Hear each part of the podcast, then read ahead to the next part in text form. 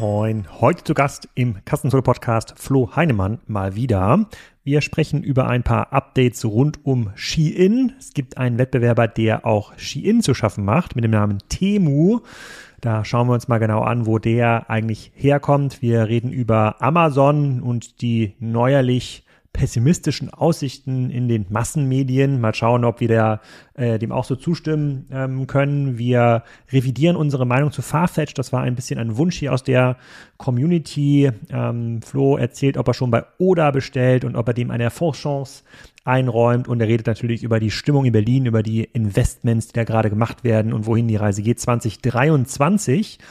Und äh, für diejenigen, die mal Lust haben, live dabei zu sein bei so einem Podcast oder bei dem einen der nächsten Events, die sind gerne eingeladen zu einem Event, was wir mit unserem Partner Tova machen in der Nähe von Bregenz. Ähm, da treffen sich dann ganz viele B2B-Unternehmen, die sind ja sehr, sehr stark dort vertreten in der Nähe von Bregenz, zusammen mit einem besonderen Gast, auf den ich mich sehr freue, und zwar Mensur Suljovic wird uns im Darts-Werfen trainieren.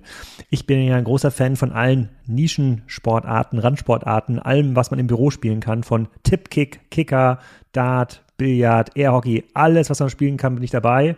Ich habe hier auch neben meinem Schreibtisch im Büro eine Dartscheibe hängen und werfe da auch gerne mal drauf. Mensur ist die Nummer eins in Österreich bei der PDC-Tour dabei, einer der spannendsten Dart-Profis, äh, den es auf der Welt gibt. Und bei dem kann man dann in Bregenz ein bisschen trainieren. Wenn ihr also Lust habt, dabei zu sein, und idealerweise auch ähm, zum B2B-Kosmos gehört, also dort irgendwie Hersteller oder Händler seid, dann schreibt mich gerne an. 1. März in der Nähe von Bregenz. Mensur trainiert uns, danach gibt's leckeres Essen.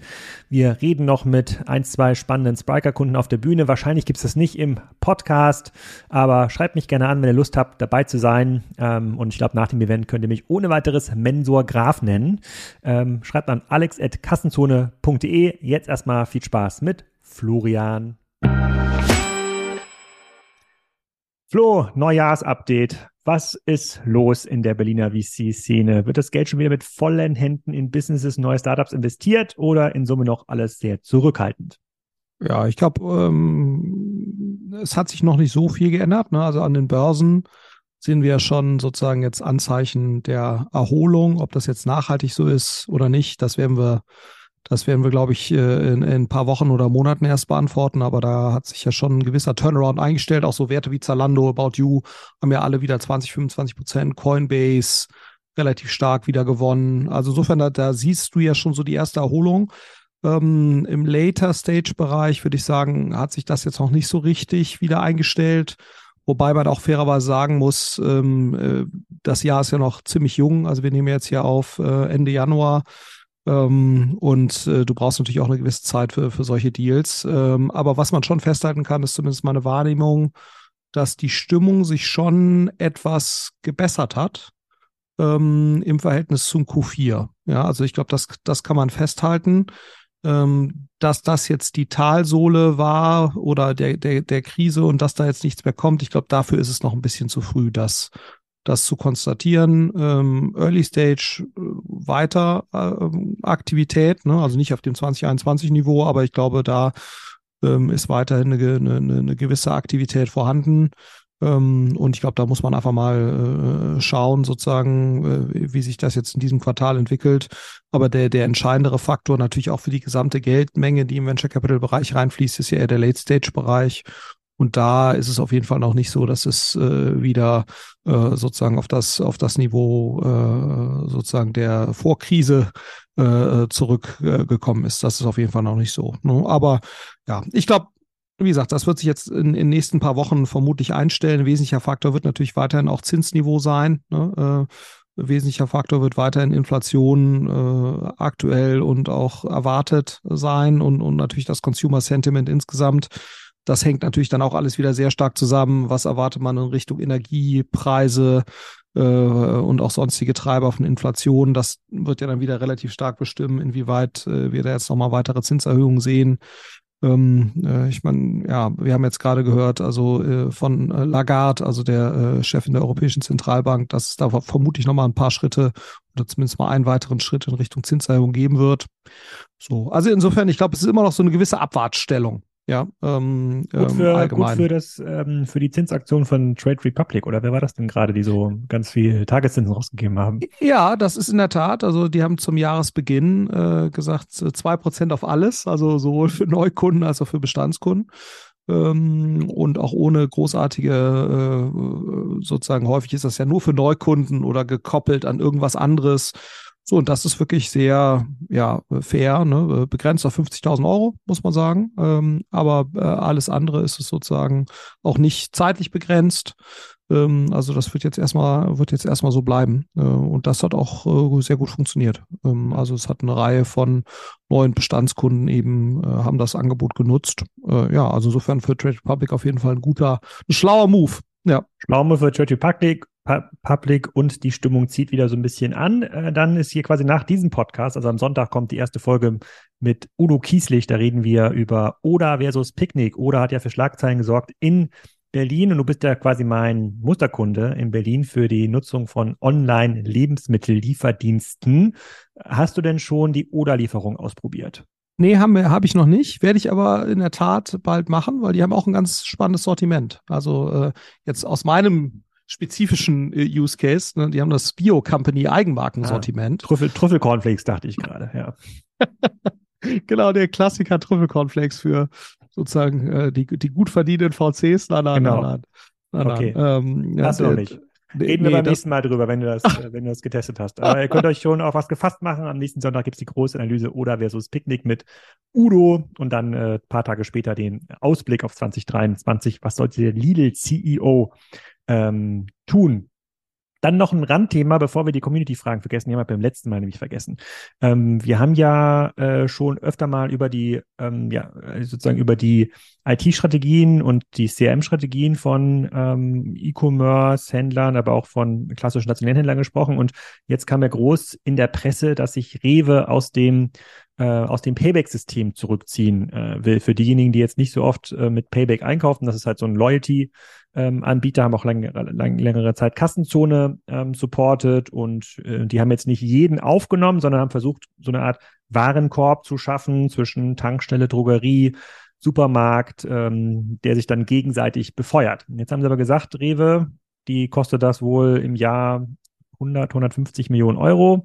Sie wollen 2024 ein eigenes CRM Programm ähm, bauen. So, und jetzt, da schlagen jetzt in meiner Brust zwei Herzen, wenn ich mir sozusagen die Argumentation der Payback-Leute anhöre, dann sagen sie, die haben ja schon ein super ähm, sophisticated äh, Payback ähm, das kann ja Rewe einfach nutzen und den Payback-Mitgliedern entsprechende Nachrichten ähm, schicken und auch ein eigenes Loyalty-System wird ja irgendwie ähm, Geld kosten. Auf der anderen Seite Ownership über Kunden, Daten, ist natürlich auch ein, ein Faustpfand. Wie, wie guckst denn du da drauf, auf so eine Nachricht? Ja, also nach meinem Verständnis ist ja Rewe sogar einer der Gründungspartner auch gewesen ne? von, von äh, Payback. Kann sein. Ähm, weil ja, das ist bei Payback schon relevant. Google, ich google hier mal parallel, das klingt Ja, google das doch mal Podcast, bitte parallel. Können, ja. ähm, weil das ist nach meinem Verständnis schon nochmal ein elementarer Unterschied, ob du sozusagen wie DM, ne, die ja auch Payback nutzen, ähm, und, und ich meine die Reves auch und dann eben eine, eine der Tankstellen, entweder BP oder Aral, ich glaube Aral.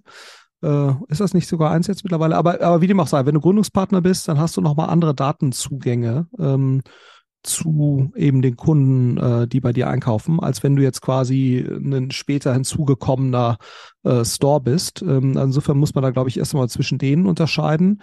Ähm, aber ich glaube, wenn jemand aus so einem Payback-System ausscheiden kann, also man muss sich ja immer fragen, ist man eigentlich groß genug, um eine relevante Punkte oder wie auch immer geartete Währung oder Programm ähm, äh, im Alleingang aufzubauen. Ne? Also oder, oder, oder sozusagen Nukleus eines neuen Programms zu werden. Also wie Miles and More, ne? die ja, wo ja die Lufthansa zwar der Nukleus ist, aber dem haben sich ja dann andere angeschlossen, ähm, wie, wie zum Beispiel Sixt, für die ist, glaube ich, auch das, das elementare oder sozusagen das Kern-Loyalty-Programm. Ähm, und eine Rewe ist vermutlich mal, ein DM wäre das wahrscheinlich auch, ähm, wären wahrscheinlich schon in der Lage, sowas alleine zu machen, ähm, äh, im, im Vergleich jetzt zu den allermeisten anderen, weil sie natürlich die Scale haben, also sprich die absolute Kundenanzahl, die das überhaupt rechtfertigt, so eine eigene Infrastruktur zu betreiben und sicherlich auch eine Kauffrequenz alleine erzeugen. die schon in der Lage ist, eben relativ gutes Bild von Konsumenten äh, zu erzeugen. Ne? Weil das ist ja, glaube ich, auch nochmal wichtig, wenn, wenn du sagst, äh, ich mache das alleine, äh, sprich, ich will, will Kosten einsparen, dann musst du ja trotzdem noch äh, aussagekräftige Profile erzeugen können. Und wenn du natürlich drei Transaktionen oder zwei Transaktionen pro Kunde pro Jahr hast oder so, dann bist du da, mhm. dann macht das wahrscheinlich keinen Sinn. Aber wenn du eine, eine, eine siebenstellige, achtstellige, eine Rewe wird ja eine achtstellige Anzahl von Kunden haben in Deutschland, ähm, die dann auch noch mit einer relativ hohen Frequenz kaufen, ähm, äh, so wenn du da in der Lage bist, äh, ein Programm zu etablieren, und das kannst du natürlich auch, weil die Leute wahrscheinlich einmal die Woche oder äh, alle zwei Wochen da bei dir einkaufen, ähm, dann ähm, finde ich das zumindest mal nicht unrealistisch.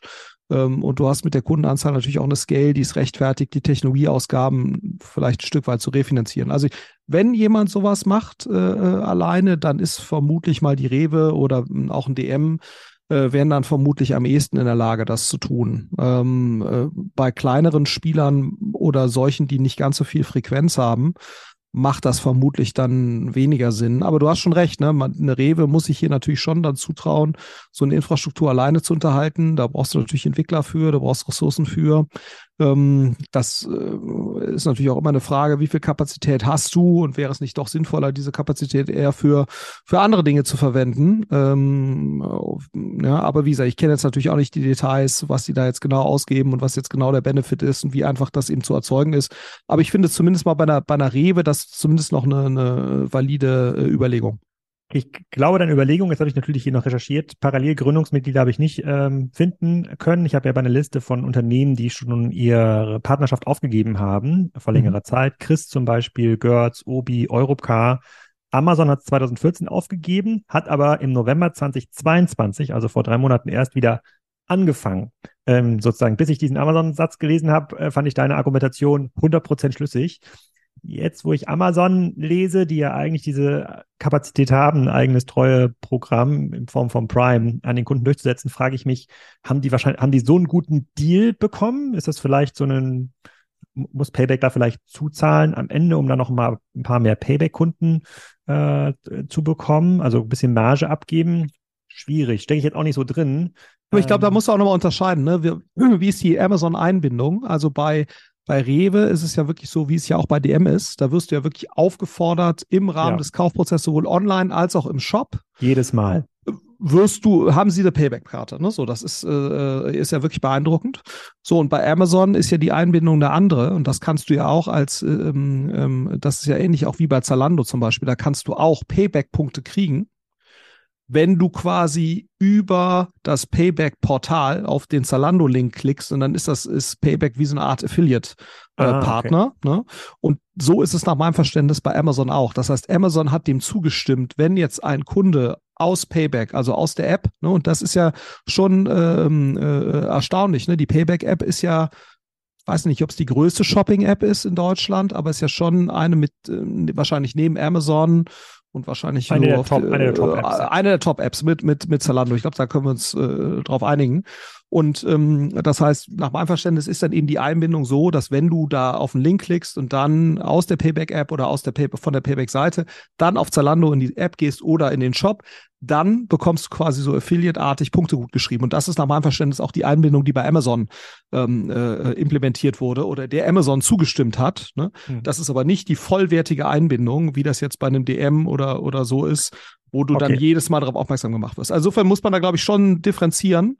Ähm, äh, und, und da, wenn Amazon natürlich sagt, ja gut, wenn, äh, wenn die Kunden darüber kommen, dann erbringt auch Payback eine gewisse Leistung, äh, die Affiliate-artig, die ich eben bereit bin äh, äh, zu vergüten, indem ich dann eben Payback-Punkte kaufe, die ich dann wiederum rausgebe.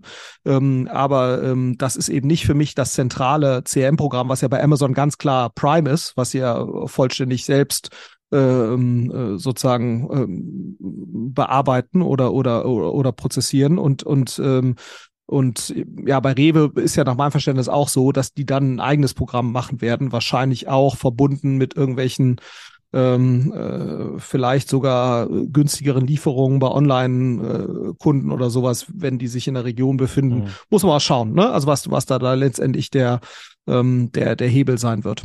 Ja. Okay, got it. Gehen wir mal zurück zu unserem Lieblingscase, den wir in der letzten Sendung hier zusammen mit den Kollegen ähm, Theo und Stefan Wenzel äh, gelobt haben. Ski-In.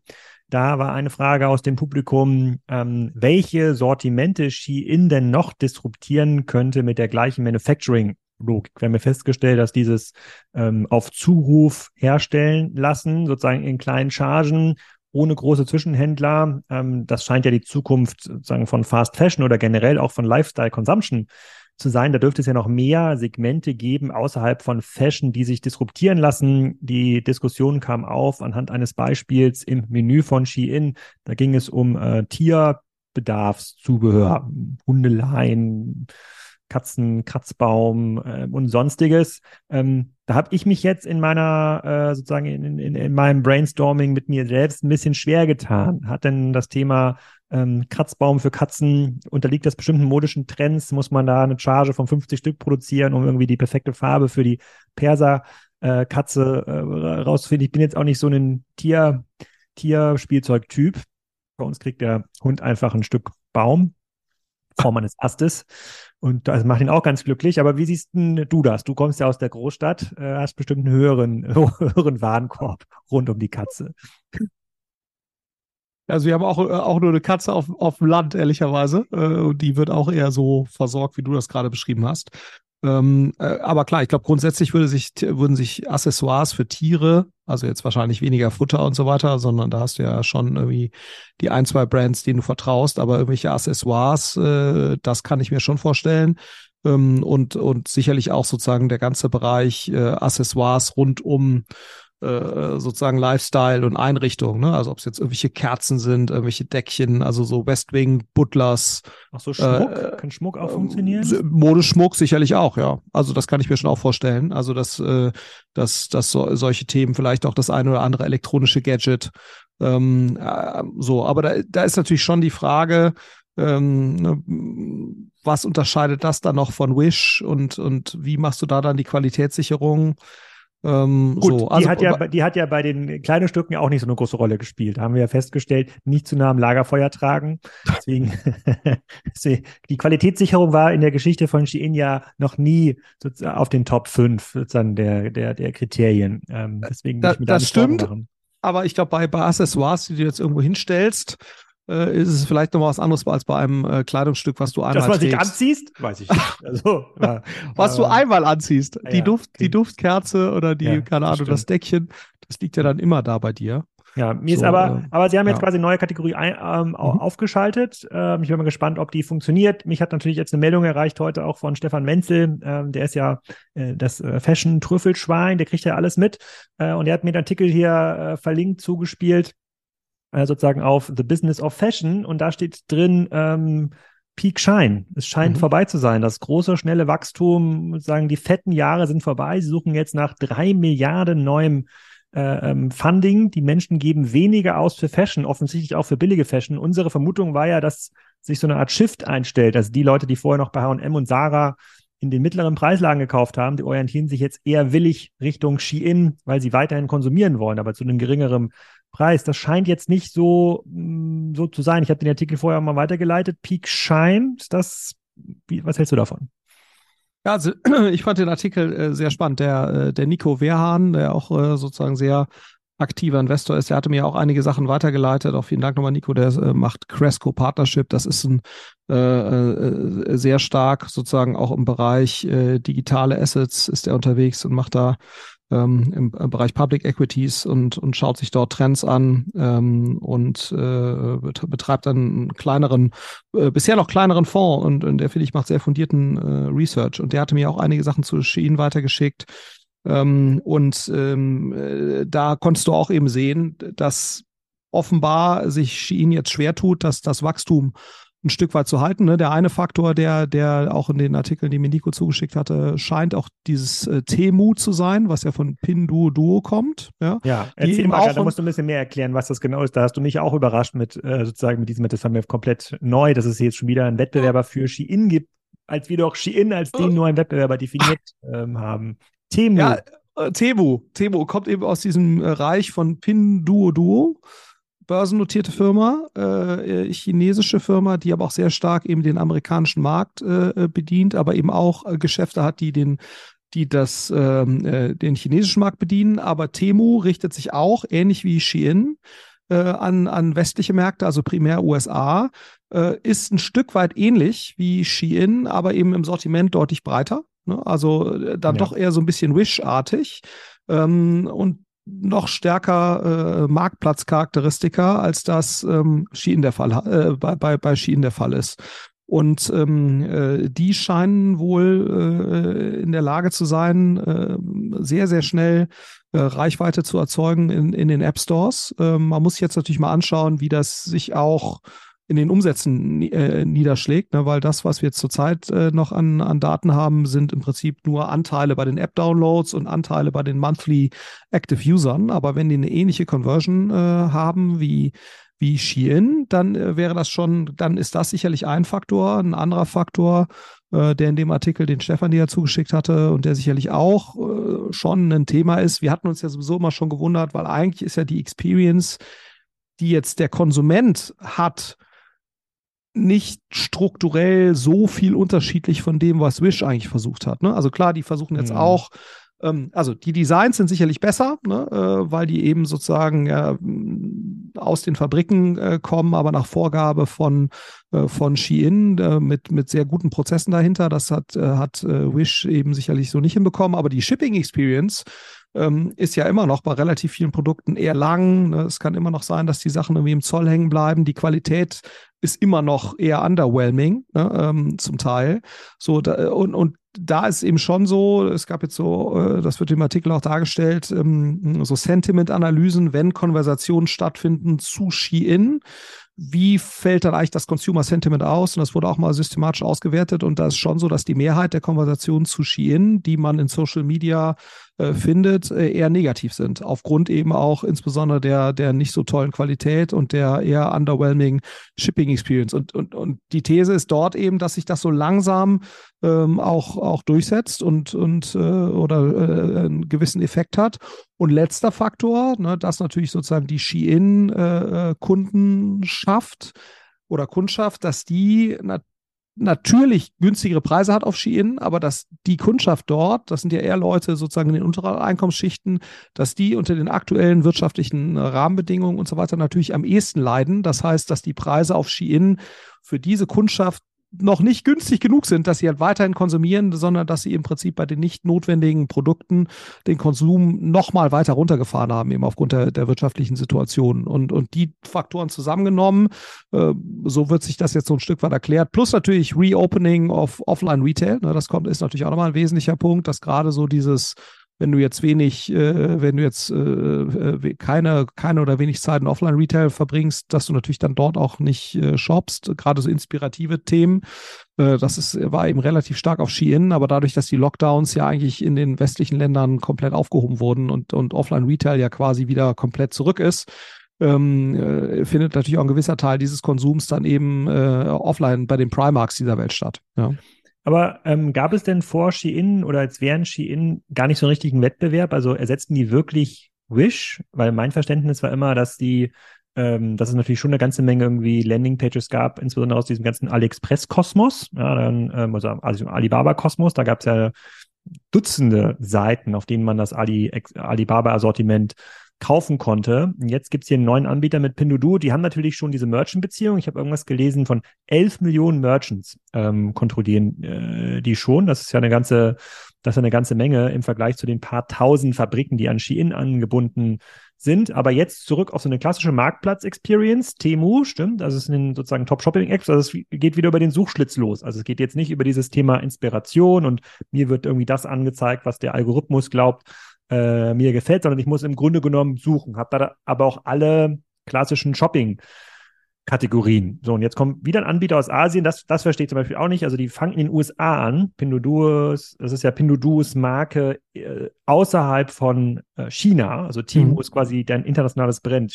Brand. Shein hat ja auch kein Business in China ähm, gemacht. Wie können die denn bitte so schnell Logistikkapazitäten aufbauen, weil die brauchen ja auch diese Zwischenlager irgendwo in den USA. Und in den USA ist ja ein riesiger Markt, damit sie nicht in das gleiche Muster fallen wie Shein, dass der Versand irgendwie zu lange dauert. Ich kann mir gar nicht vorstellen, wie das geht. Also das sind ja Größenordnungen, über die wir hier reden, wenn diese Zahlen von Shein halbwegs richtig waren. Vielleicht waren es nicht 20 Milliarden, vielleicht waren es irgendwie 12 Milliarden. Dann reden wir ja bei der ähm, App Adaption, die Temu da zeigt, reden wir ja schon im ersten Jahr über einen Milliardenbetrag schon in den USA. Ich weiß gar nicht, wie das gehen soll. Also, wer schon immer mal beteiligt war an dem Aufbau eines Logistiklagers oder der Verhandlung eines Vertrags mit einem äh, Liefer, äh, Lieferdienst, der muss doch da mit einem rauchenden Kopf davor stehen. Das, das kriege ich gar nicht übereinander. Nee, ehrlicherweise, genau, also wie du schon sagtest, ne, und das hatte mir, Nico hatte mir da auch einen ganz spannenden Tweet zugeleitet von einer chinesischen Analystin, die eben auch sagte, dass ein zweistelliger Prozentsatz der Airfreight, die aktuell von äh, China in Richtung äh, USA geht. Ne? Also ja, gut, der Großteil der chinesischen Produkte geht ja nicht per Airfreight, der wird per, wird per Container, per Schiff. Ne? So, also das ist natürlich der mit Abstand größte Teil. Aber von dem Airfreight-Teil, dass dort ein zweistelliger Prozentsatz angeblich Ski-In-Pakete waren in einem gewissen Monat. Ja, so, das konnte ich mir kaum vorstellen. Aber die, das, die, also diese Analystin ist laut Nikos Aussage sonst eigentlich nicht durch äh, unfundierte Aussagen äh, äh sozusagen äh, äh, macht die von sich reden. Also es wäre schon sehr erstaunlich. Ne? Aber klar, du kannst natürlich auch drei Wochen Shippingzeit kannst du natürlich mit dem Schiff nicht schaffen. Ne? Das heißt, es muss eigentlich äh, äh, per Airfreight in der Tat gehen oder eben über Zwischenlager, wo der Kram dann schon im Vorhinein äh, liegt, wo du aber natürlich auch gewisse Grenzen hast, wenn du Fast Fashion haben willst. Äh, weil so fast ist es dann eben nicht mehr, wenn du dann äh, das zwei äh, Monate Shippingzeit da irgendwo hingebracht hast. Mhm. dann ist es eben per Definition nicht mehr ganz so fast. Also ich bin auch, ich bin wirklich auch mal sehr gespannt, wie wir da, ich meine, du weißt ja noch, wie wir da auf, auf Wish geguckt haben und dachten so, oh, das ist alles irgendwie zu schön, um wahr zu sein. Äh, äh, ähm, nee, nee, nee, nee, nee. Also ich habe immer gesagt, das ist hier totaler, totaler Humbug. Du hast gesagt, vielleicht steckt ja was dahinter, diese 200 Millionen aktive okay. Nutzer pro Monat. Die, ja, ja, das, das, das, ja richtig. Das, das stimmt. Ähm, äh, aber vielleicht, äh, ja, also äh, ich bin, äh, es gibt natürlich schon Unterschiede zwischen, zwischen Shein und, und Wish, haben wir schon ein paar Mal drüber aber gesprochen. Aber Shein ist doch äh, privat finanziert, also haben ja quasi eine Runde irgendwie mit Sequoia und Co. Ähm, gemacht, mhm. während, äh, während Sequoia China, ne, muss man sagen, ja, ah, genau. Aber mhm. Pinduoduo ist ja auch ein börsengelistes Unternehmen, das heißt, die können sich, also bei privaten Unternehmen, über konnte ja auch relativ lange einfach investieren, investieren, investieren oder WeWork, aber bei Pinduoduo müssen doch die Investments in irgendeiner Form in an der Börse sichtbar werden. Die stehen auch irgendwo in der Bilanz. Die können sich doch jetzt nicht erlauben, einfach mal 10, 20 Milliarden zu verbrennen, äh, nur um dort einen Markteintritt äh, zu schaffen. Beim privaten Unternehmen wie Shein hätte ich es noch verstanden, aber bei einem börsengelisteten Unternehmen und die, der westliche Markt ist ja ohnehin schon sehr misstrauisch, was chinesische Börsenwerte ähm, an, angeht. Ich ist für mich total schwer, ich kriege das nicht übereinander. Also ich, ja, so ist aber äh, ne, ich meine, äh, die, die Shein hat ja eine Runde gemacht auf 100 Milliarden mhm. und möchte aktuell raisen, aber auch nur in Anführungsstrichen, nur 3 Milliarden. Mhm. Ne? Ähm, und äh, das wohl auf einer 60 bis, bis 70 Milliarden Bewertung. Also quasi auch da soll es eine gewisse Downround geben. Da ist aber auch noch kein Vollzug gemeldet worden. Ähm, äh, aber selbst wenn sie die 60 oder 70 erreichen würden, wäre das natürlich deutlich jenseits dessen, was ein H&M und ein, und ein Sarah äh, wert äh, sind. So, also insofern, ich, ich, ne, aber es ist dann doch äh, es, für die Scale, die die haben und, und für die aufwendigen Operations, hört sich das jetzt nicht so an, dass die bisher so wahnsinnig, also die haben schon viel Geld verbrannt, aber wenn man das mit anderen äh, Modellen vergleicht, äh, finde ich, ist das, ist das sogar noch halbwegs kapitaleffizient, ja, so, also auf ja, dieses Geld zu kommen. Also, aber wir, ne, aber letztendlich hängt für die natürlich auch alles dran, dass sie schaffen, die Kauffrequenz hochzuhalten. Ähm, und deswegen investieren die wahrscheinlich auch so stark eben in, in Logistikinfrastruktur in den USA und Europa, weil nur so lässt sich natürlich die letztendliche Experience verbessern. Ja, ähm, so, aber wir, wir werden sehen. Das, das äh, finale Urteil ist wahrscheinlich immer noch nicht, äh, nicht gefällt. Äh, aber zumindest äh, geht es nicht so im raketen-kometenhaften Aufstieg äh, weiter äh, aufgrund der genannten Faktoren. Ja.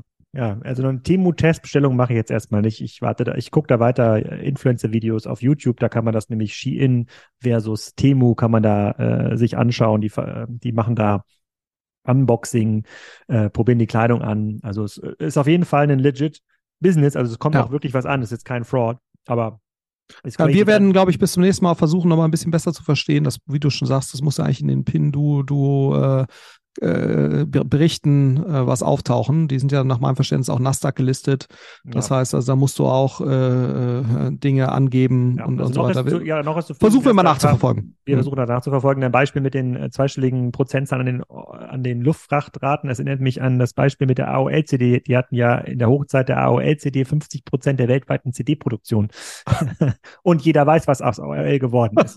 das müssen wir hier nochmal äh, müssen wir hier noch mal sagen. So, jetzt aber äh, sozusagen gucken wir mal auf ein deutlich stabileres ähm, äh, Business und zwar ähm, Amazon. Das haben wir ja auch oft, äh, ähm, oft besprochen. Ich glaube, erst nächste Woche kommen die Zahlen raus, aber wir besprechen das hier schon mal so ein bisschen ähm, vorab, weil es gab hier im Economist einen ganz spannenden Artikel, der ähm, sehr, sehr kritisch gegenüber Amazon war und die regelmäßigen äh, Kassenzone-Hörer, das haben wir auch manchmal Heinemann besprochen, wissen ja, dass ich die, das Peak Amazon ja schon lange vorhergesagt habe, aber wenn man irgendwas lange vorhersagt, irgendwann tritt es ja sowieso ein, deswegen zählt das nicht.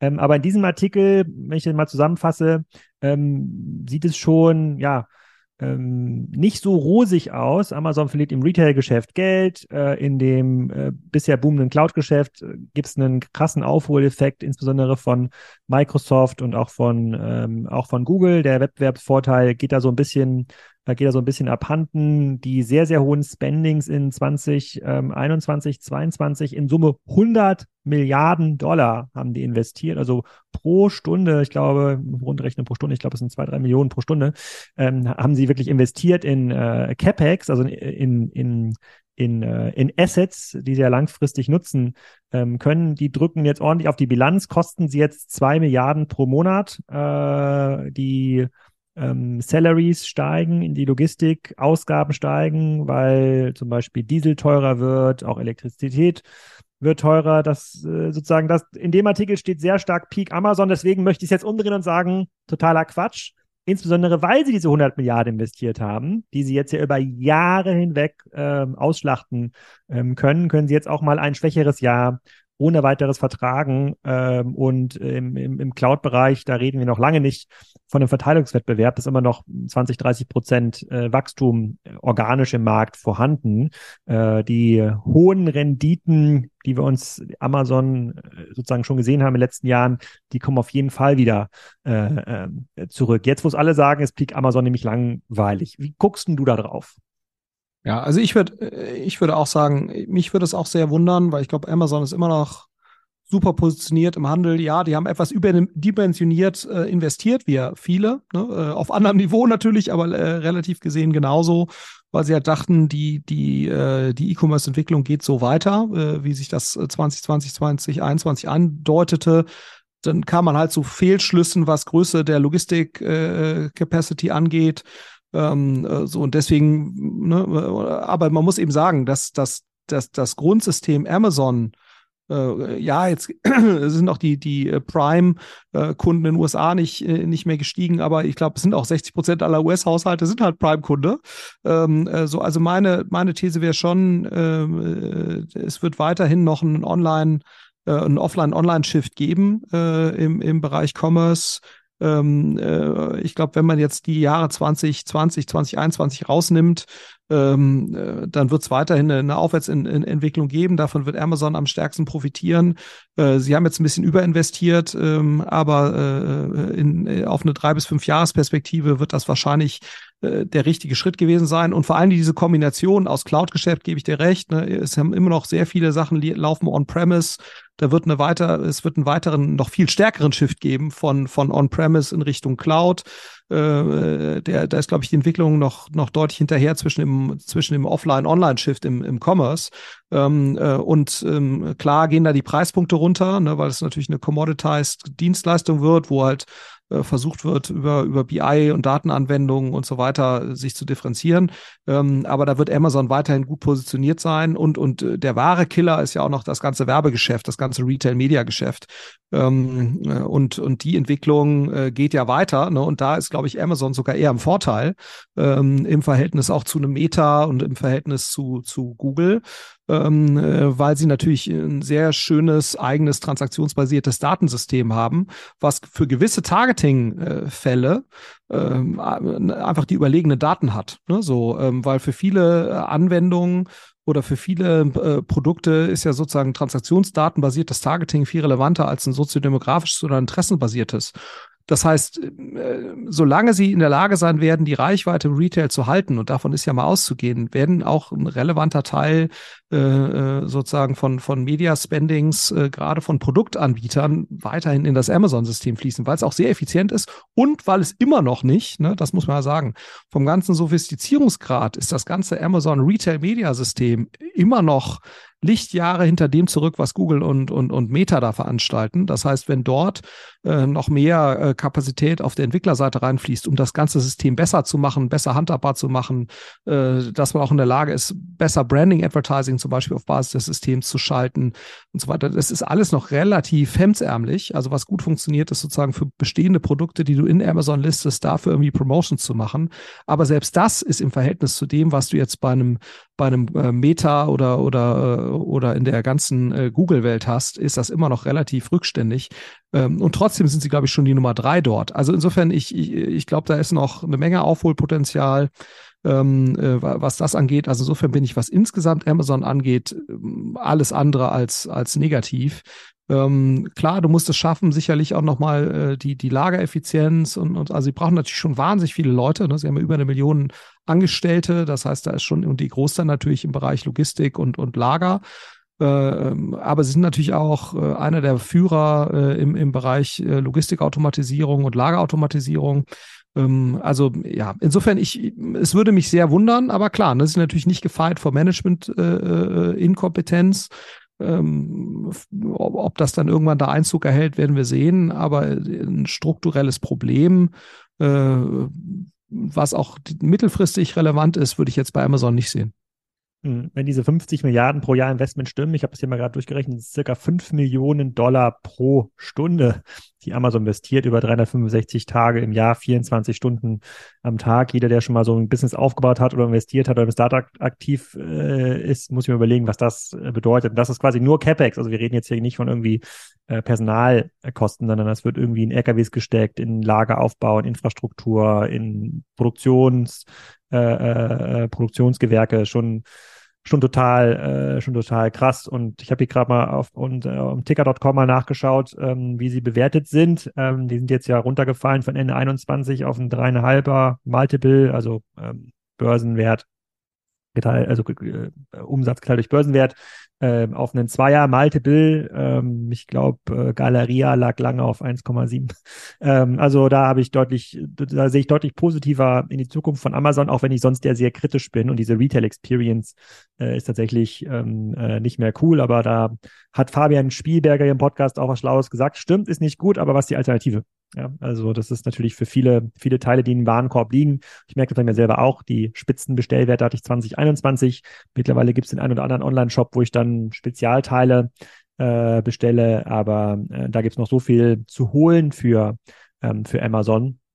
Das ist dort, äh, dass ich mir auch keine Sorgen mache. Du hast gerade gesagt, das Cloud-Geschäft ist, äh, da gibt es noch einen hohen Nachholbedarf in dem Wechsel von On-Premise zu Cloud. Wie schätzt du denn dann so einen neuen Wettbewerber aus Deutschland ein, äh, wie StackIt? Ähm, da gab es jetzt auch einen längeren Artikel von der Miriam Hacking äh, im, im Manager-Magazin, super Artikel, der Wolkenplan des Lidl-Konzerns. Das ist ja die Schwarzgruppen-Cloud, die sagt, wir möchten uns nicht abhängig machen von, äh, von Amazon oder von Google. Wir müssen das auch in Deutschland, diese Infrastruktur äh, vorhalten. Äh, wir möchten das auch so vorhalten, dass der klassische deutsche Mittelständler dort nur die relevanten Funktionen ähm, erhält. Ist das irgendwas, wo du sagen würdest, wenn du jetzt der Schwarz-Beirat wärst? Bist du, glaube ich, nicht. Ähm, wo du sagst, so Daumen hoch, Spitzenidee, hier mit Amazon in Wettbewerb zu treten?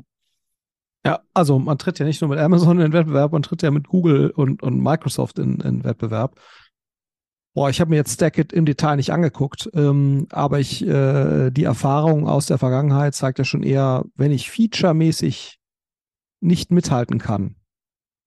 Und die Wahrscheinlichkeit, dass du jetzt mit so einem Angebot mithalten kannst, gerade weil ja schon eine ganze Menge passiert auf Tools, die dann schon eingebaut sind auf den, auf den ähm, äh, Cloud-Plattformen. Das ist ja nicht mehr nur ein Storage, sondern da hast du ja an Datenlösungen wahnsinnig viel, äh, Dinge, die es dir ermöglichen, da sehr schnell Applikationen zu launchen und so weiter. An der Stelle musst du ja auch äh, kompetitiv sein. Da, ich meine, da arbeiten in jedem der gerade genannten drei Anbieter Tausende von Entwicklern nur an diesen Themen. Ähm, und da ist natürlich schon die Frage, bist du da in der Lage mitzuhalten? Ne? Also das kann ich nicht beurteilen. Ich habe es mir nicht im, im, Detail angeguckt, aber ich, ich, es, ich fand zumindest erstmal eine etwas überraschende Idee. Ähm, und, und ich glaube, das Argument äh, einer lokalen deutschen Plattform ist schön, ne, so, ähm, aber äh, das ist nach meiner Erfahrung nicht das Kau also nicht das eines der Kern zwei, drei kaufentscheidenden äh, Punkte, sondern da geht es um Feature, da geht es um Preis und da ist natürlich schon die Frage, ähm, äh, kann das Lidl-Angebot da, da mithalten? Ich würde es mir sehr wünschen, ähm, aber es würde mich ehrlicherweise wundern, wenn dem, wenn dem wirklich so wäre. Ja drückst das immer so geschickt aus. Äh, ja, also viel Glück, Stack It an dieser, äh, an dieser Stelle. Ähm, ich mache mir ein bisschen Sorgen, fairerweise, um das äh, Lidl Digitalangebot. Wir merken das ja selber, AWS ist ja einer der ähm, Spriker-Partner, da kommen schon relativ viele Innovationen äh, drin vor, insbesondere bei der Anbindung anderer Partner. Also wie, jemand, der Spriker einsetzt, setzt ja dann auch noch ein PIM-System ein, vielleicht noch irgend noch eine Frontend-Engine. Das wird ja quasi in der Cloud alles zusammen ähm, geführt. Und wenn man da nicht auf einem sehr, sehr modernen DevOps-Standard ist, den diese Clouds natürlich bereithalten, sozusagen in so einem Pass-Standard, äh, wird man natürlich auf der Innovationsseite auch schnell abgehängt. Ja? Ich frage mich halt, welcher Partner hat eine hält eine Anbindung an die Stacked Cloud ähm, bereit. Also das ist ähm, strategisch sicherlich. Und das ist ja ein globales Thema, ne? Genau. Viele der Partner sind ja global. Das heißt, mhm. ähm, äh, die machen dann natürlich auch den Aufwand einer Implementierung von so einer vernünftigen Anbindung, dass das eben alles zusammen funktioniert.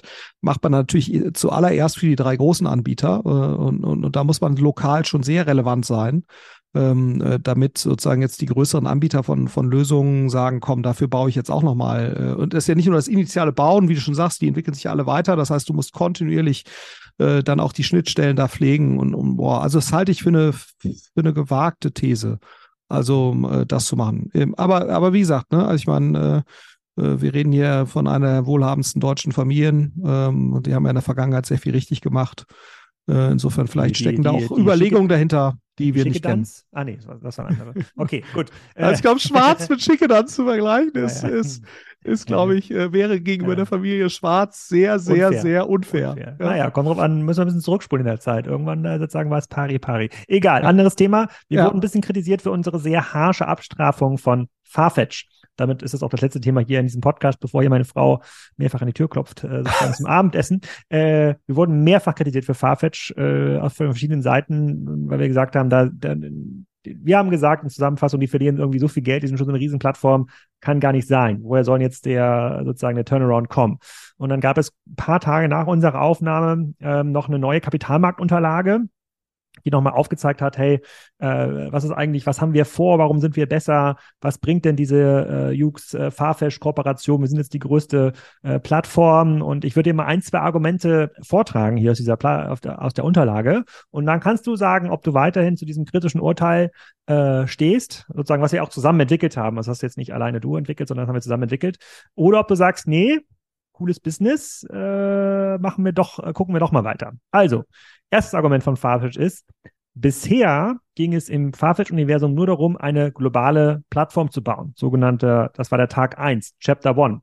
Jetzt geht es darum, diese globale Plattform zu leveragen und äh, zu expandieren. Also Fokus auf Marge und EBITDA.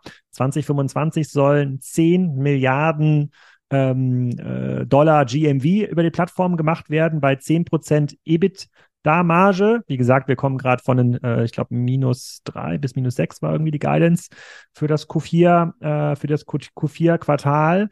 Und in dieser Unterlage über, äh, über, über die Zukunft geht es zu 70 Prozent um Dienstleistungen für andere Brands. Also Farfetch stellt sich im Grunde genommen dar wie äh, sozusagen ein Dienstleister für andere Marken, technischer Dienstleister, inhaltlicher Dienstleister, Vertriebsdienstleister. Also verkauft über unsere Plattform. Wir betreiben euren Online-Shop. Wir betreiben den, äh, wir machen den Kundenzugang. Wir haben sogar das kreative Personal, um spannende Kampagnen, Instagram Stories für euch äh, ähm, ähm, zu pushen. Also im Wettbewerb mit der About You Cloud, mit Salesforce äh, sehen Sie sich da Argument für die Marken ist, dass der Betrieb über die Farfetch-Plattform viel, viel billiger ist als der, ähm, als der eigene Betrieb, weil Farfetch nämlich auch der Haupt-Syndication-Kanal ähm, ist mit ganz, ganz, ganz viel Quotes von äh, zufriedenen Kunden. Es gibt sogar eine Kundenliste äh, nach vorne. Die erwarten zum Beispiel, dass Neiman Markus 2023 auf die Plattform äh, wechselt. Reebok, riesiges Business, wechselt auf die Plattform, wird den großen Teil von Farfetch betrieben. Und diese ganzen Momente, diese Hebeleffekte rund um die Farfetch-Plattform, äh, sagen nämlich, dass wir äh, ganz falsch lagen und dass das ein Mega-Business ist. So, jetzt kommst du. Ja, ich glaube, äh, was du vielleicht noch mal einmal sagen äh, müsstest oder was wir, glaube ich, einmal ausführen führen müssten. Wenn ich das richtig verstanden habe, dann ist ja wirklich äh, es so, ähm, äh, ursprünglich hat ja Jux Net, also ursprünglich gab es Net Apporté, dann ist äh, Net Apporté mit Jux zusammengegangen unter Jux Net Apporté.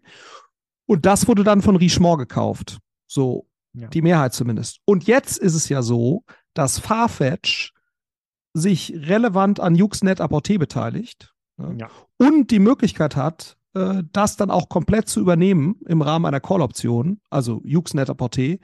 Oder Richemont hat die Möglichkeit, per Put-Option die eigenen Shares an Uxnet Apporté in Richtung Farfetch abzugeben. In den nächsten drei bis fünf Jahren spielt sich das Ganze ab. Ja, so und ja, ähm, genau, jetzt ist Farfetch hat 47,5, Richemont 49,3 und sagen an der Gruppe Und da gibt es auch so, einen, so einen Partner aus dem Mittleren Osten, äh, der hat 3%. So, aber das wird sich perspektivisch so drehen, dass Farfetch eben die Mehrheit an Net-a-Porter übernimmt. Und ich glaube, das ist, das ist schon sehr spannend, weil ich glaube, ähm, und das ändert aus meiner Sicht schon nochmal die Ausgangsposition. Äh, weil es ja schon so war, äh, dass man sich darüber streiten konnte, wie ist die Farfetch ähm, Position im, im Endkonsumentenbereich für Luxusmarken so gewesen, dass es quasi diese Plattformposition auch sehr stark stützt. Ne? Weil ich sag mal, das ist ja der Witz bei Amazon. Wir haben sowieso schon ein sehr großes Endkonsumentengeschäft. Dafür brauchen, und deswegen haben wir einen sehr starken Endkonsumentenzugang. Das ermöglicht uns den Betrieb einer Werbeplattform. Ne? Und, ja. und weil wir sowieso schon at scale sind mit unserem Commerce, äh, so. Und, und jetzt, Uxnet Apporté ist natürlich schon eine der Plattformen, die erhebliche äh, Reichweite in diesem Luxusbereich hat. Und Jux ist ja traditionell eine Firma gewesen, die dieses Plattformgeschäft, sprich den Betrieb von Stores und E-Commerce-Infrastruktur inklusive Logistik und so weiter, für Luxusmarken ja schon seit über zehn Jahren äh, be betreibt. Ne? So, das heißt, das, was wir ja vorher kritisiert haben, äh, so ein bisschen wie The Hut Group, da ist zwar irgendwie so ein Technologiebusiness, aber man weiß jetzt nicht so richtig, wer ist da jetzt eigentlich schon drauf, was für einen Vertrag gibt es da und so weiter. Wenn es jetzt wirklich so sein sollte, dass Richemont das Richtung Farfetch abgibt, dieses Geschäft, was glaube ich schlau ist, ne? weil Richemont ist zwar ein relevanter Luxusmarkenplayer, aber es gibt LWM Asch und so weiter. Das heißt, du hast natürlich immer das Problem, dass LWM Asch als die ja größte Luxusholding nach meinem Verständnis natürlich nur ungerne ne, ähm, äh, ne, ne, ihre Marken Richtung Jux oder, oder Richtung Net Apporté schieben wird, wenn das hauptsächlich einer konkurrierenden französischen Familie gehört, nämlich ja. äh, eben hinter Richemont. So, und, und deswegen ist, glaube ich, der, äh, äh, wenn ihnen das wirklich so gelingt, dann wäre das, würde das zumindest die Ausgangsposition für Farfetch, um ein Technologiegeschäft zu betreiben und ein Servicegeschäft deutlich verbessern aus meiner Sicht und auch die Glaubwürdigkeit, weil natürlich die Endkonsumentenreichweite äh, nochmal eine ganz andere ist und aufgrund des bestehenden Uxnet Apporté-Geschäfts, äh, was ja schon länger äh, läuft, den Track Record Richtung Marken und wie man das macht und so weiter nochmal deutlich verbessern. Und was ja auch nochmal genannt wird, äh, und da kann Farfetch ja wirklich äh, sozusagen argumentieren, dass sie da gut positioniert werden, äh, China-Erfahrung. Ne, so, also ja.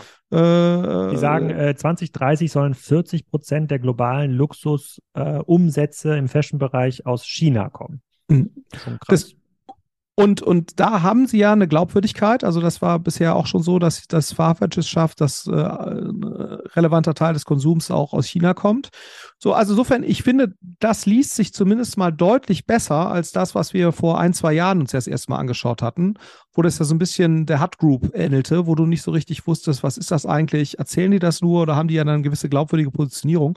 Also wenn dieser Deal tatsächlich so kommt und sich so materialisiert in den nächsten drei bis fünf Jahren, finde ich das zumindest deutlich schlüssiger.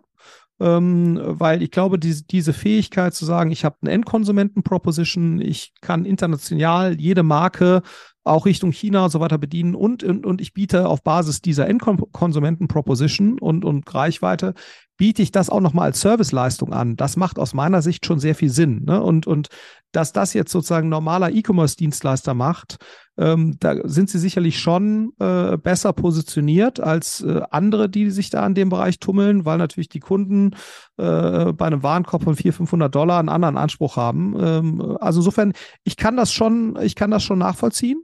Äh, und sie wollen ja hier als Full-Service-Dienstleister auftreten. Also das, das überzeugt mich zumindest deutlich mehr als das, was wir bisher so von, ähm, äh, von Farfetch gesehen haben. Und äh, sie haben gute äh, Sie haben gute äh, Kunden, die sich auch da in dem Börsenprospekt oder in der, in der Publikation dort äh, äh zitieren lassen. Harrods, dann US Luxury äh, Kaufhaus-Player, der versucht da sein, sein Segment offline online zu bringen. Also ich fand es jetzt, mich hat das schon deutlich mehr überzeugt. Ich fand auch spannend. Ähm, unsere Hauptkritik, die wir vor weiß gar nicht, was das war, vor drei Monaten, glaube ich, geäußert haben, hat sich aufgehangen an den Zahlen. Die waren mhm. wirklich äh, desaströs und ja. ähm, da war es ja auch schon eine relativ große Plattform. Da gab es jetzt noch nicht die theoretischen Hebeleffekte, die jetzt ein Jux Net-a-Porter ähm, da reinbringt. Und ja, ich gebe dir recht, sollten sie sich dort als große Dienstleistungsplattform auch beweisen, was noch nicht gesagt ist, weil am Ende des Tages ist es ein Fashion-Handelsunternehmen und eben kein Technologiedienstleister. Auch Jux ist es total schwer gefallen, große neue Brands aufzuschalten. Die sind da ganz langsam geworden. Auch ein Okado, nur mal als Beispiel, hat seit mehreren Jahren keinen neuen Kunden mehr gewonnen, als ähm, sozusagen neue Supermärkte aufzuschalten. Also diese sozusagen Ausgründung tun sich da ganz schwer. Sollten sie es aber schaffen, so einen Loop so einen Loop herzustellen, also tatsächlich so einen, so einen Flywheel herzustellen, eine gewisse Exklusivität auch ähm, ja, herzustellen auf der eigenen Plattform für die Marken, dann ja, kann ich mir zehn Prozent ohne weiteres, ähm, ohne weiteres vor, äh, ähm, vorstellen. Ähm, ich verteile mal oder ich verlinke nochmal die Kapitalmarktunterlage. Mhm. Da kann man sich das selber mal angucken. Ich, für mich war es interessant, dass sie wirklich 70 Prozent sozusagen aus der Dienstleistungsplattformperspektive argumentiert haben und es war fast null Kundensicht mehr drin. Also mhm. es ging gar nicht mehr darum, so, warum kommt der Kunde jetzt an besonders coole Brands schneller oder exklusiver oder in bestimmten, äh, bestimmten Ländern. Das ist eine komplette Dienstleister-Perspektive. Äh, Kann man mal vergleichen mit den älteren Unterlagen. Da war das nämlich noch anders. Also wir nehmen unsere Farfetch-Kritik ähm, äh, ähm, ein Stück weit zurück, äh, beobachten natürlich die Q1-Zahlen, aber da ganz, ganz gespannt. Ja, und eine Sache ist natürlich schon, was, was ignoriert wird nach meinem Verständnis, auch in der Kapitalmarktunterlage. Und das fand ich schon nochmal ein ganz interessanter Faktor. Also ich bin ja relativ viel auch so im B2B-Bereich unterwegs, mhm. deutscher Maschinenbau und so weiter. So, und bei denen ist ehrlicherweise gerade eine der größten Sorgen, was äh, ist mit dem Verhältnis USA-China-Handelskrieg, äh, der ja. zu sehr hoher Wahrscheinlichkeit kommen wird? Was heißt das für Sourcing? Was heißt das für Absatzmärkte? Dort herrscht schon zum Teil sozusagen die, die Denke vor, hm, eigentlich musst du dich entscheiden, bist du ein Spieler, der in der westlichen Welt unterwegs bist, äh, ist, oder bist du ein Spieler, der in der chinesischen Welt unterwegs ist? Äh, beides gemeinsam wird gegebenenfalls nicht funktionieren in Zukunft. So, und, und diese Perspektive äh, wird hier eigentlich komplett ignoriert. Ne? So, das heißt also, ob. Ob quasi äh, die chinesische Regierung das Risiko, ist das Risiko, das Risiko. Äh, mhm. wird das weiterhin so sein, dass Luxus-Fashion sich quasi da oder generell der Luxusmarkt sich von sämtlichen Überlegungen dieser Art oder Entwicklungen dieser Art komplett abkoppeln kann, dass der chinesische Konsument weiterhin westliche Luxusmarken konsumieren kann äh, nach freiem Belieben. Da, da, das ist zumindest mal aus meiner Sicht jetzt nicht komplett ausgemacht, ja, so dass das so sein wird. Ähm, weil gerade wenn das, äh, was sich in den USA andeutet, äh, wenn das wirklich ernst wird, äh, äh, dann kann es natürlich schon sein, dass es dort erhebliche Restriktionen geben wird, auch für solche Themen, ähm, worauf China dann eben antworten wird. Ähm, und da muss man mal gucken, ob, ob der, Markt, der Markt für Luxusprodukte weiterhin ungestört ähm, äh, quasi verlaufen kann oder ob es da nicht doch erhebliche Disruptionen geben wird. Also insofern, das ist, äh, ne, ist natürlich längst nicht so kritisch. Man kann jetzt sagen, Technologie, äh, die jetzt nach China geht äh, oder, oder umgekehrt, das ist natürlich strategisch viel wichtiger, als ob jetzt da ein Pulli für 500 Dollar durch die Gegend geschickt wird. Äh, trotzdem kann das natürlich so ein gewisser Kollateralschaden äh, sein äh, bei so einer Entwicklung. Also keine Chips aus Taiwan für China bedeutet auch keine Gucci-Schuhe aus Italien für den chinesischen Kunden. Möglicherweise. Das, das weiß ich nicht, aber es ist zumindest jetzt mal. Äh, Wir bleiben also bei unserer harten Farfetch-Kritik. Wir nehmen kein Stückchen äh, zurück. Und damit bedanke ich mich für deine Zeit, Florian. Bis zum nächsten Mal. In diesem Sinne, ciao, ciao. Das war's. Am Sonntag geht's schon weiter mit der Folge Oder versus Picknick, die ich mit Udo Kieslich aufgenommen habe. Und nicht vergessen, schreibt mir alex.kassenzone.de, wenn ihr bei einem Dartprofi wie Menso Suljuc dabei sein wollt oder wenn ihr Ideen habt für weitere Randsportarten, Curling, Bowling, Boseln. Wir sind immer dabei, versuchen die lokalen Champions zu finden und drumherum kommen dann ein paar Leute, die sich auch für Spriker interessieren. In diesem Sinne, schöne Woche noch. Tschüss.